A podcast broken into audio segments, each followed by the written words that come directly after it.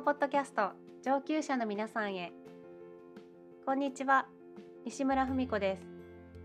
私は大阪で日本語のプライベートレッスンをしています。このポッドキャストは日本語学習者特に上級レベルの方 JLPT、N1、N2 レベルを想定していますので基本的に日本語のみで進めていきます。今日はこの数年気になっている日本語の変化についてお話ししたいと思います。すでに有名な変化としてはら抜き言葉がありますね。これについてはもう長い間言われている変化なので聞いたことがある方も多いかもしれません。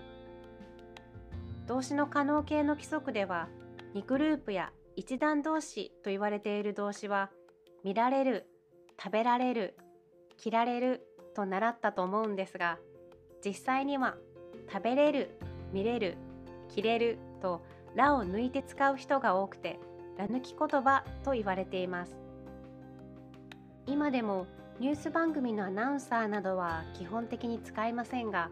街にあふれている広告やドラマのセリフなども最近はほとんど「ら」が抜けています。60代後半の父ですら食べれるということもありますからラ抜きを使う人の方が圧倒的に多いんですもちろん美しい日本語をなくしたくないという人もいるし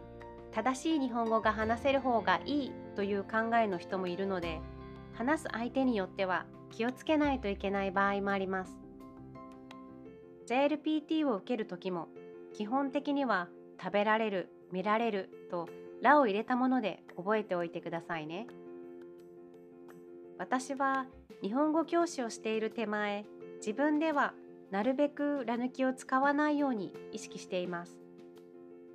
この手前という表現は JLPT の文法ですので後で例文と解説を紹介しますね。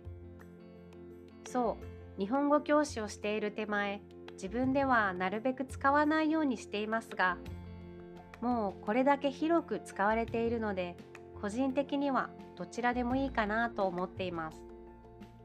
食べられると使っている人を見ると少し知的で上品なイメージがあるというぐらいでもう間違った日本語とは言えないかもしれません。ただまだ変化についていけないなと感じる言葉がいくつかあるんです。一つ目は綺麗なの活用です。日本語の初級の時い形容詞とな形容詞について勉強しましたよね。皆さんもきれいなはな形容詞なのできれい、きれいじゃない、きれいじゃなかったというふうに習ったと思います。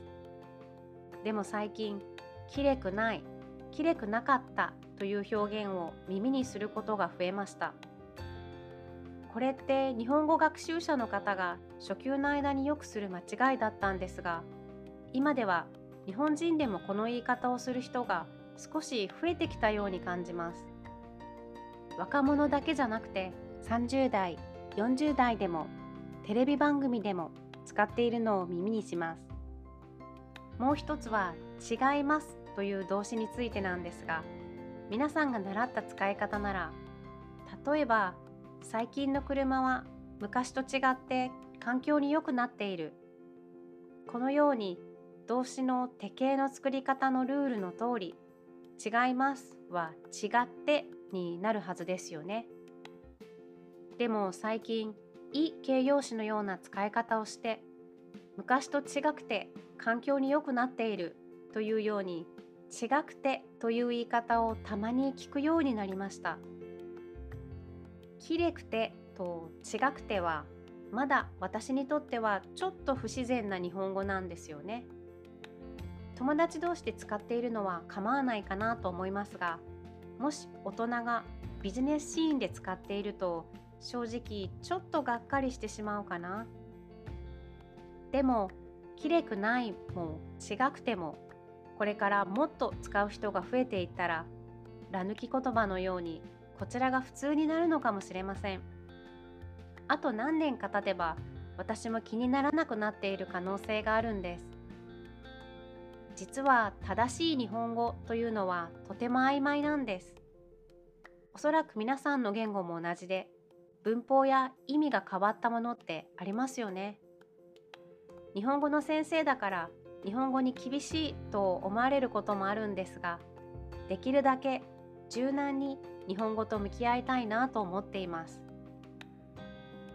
最後に JLPT の文法何々手前について説明したいと思います。日本語教師をしている手前というのはこのような立場を意識するからという意味でだからこうしないといけないとかこうしないと評価が下がってしまうという時に使います。例えば娘と約束した手前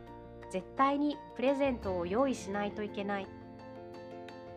子供たちの手前かっこ悪いところを見せられない。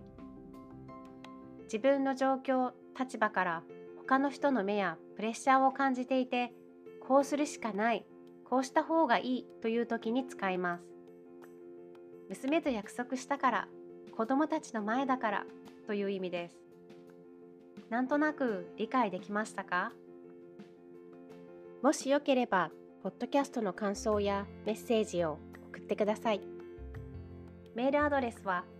jpnpodcast.gmail.com です。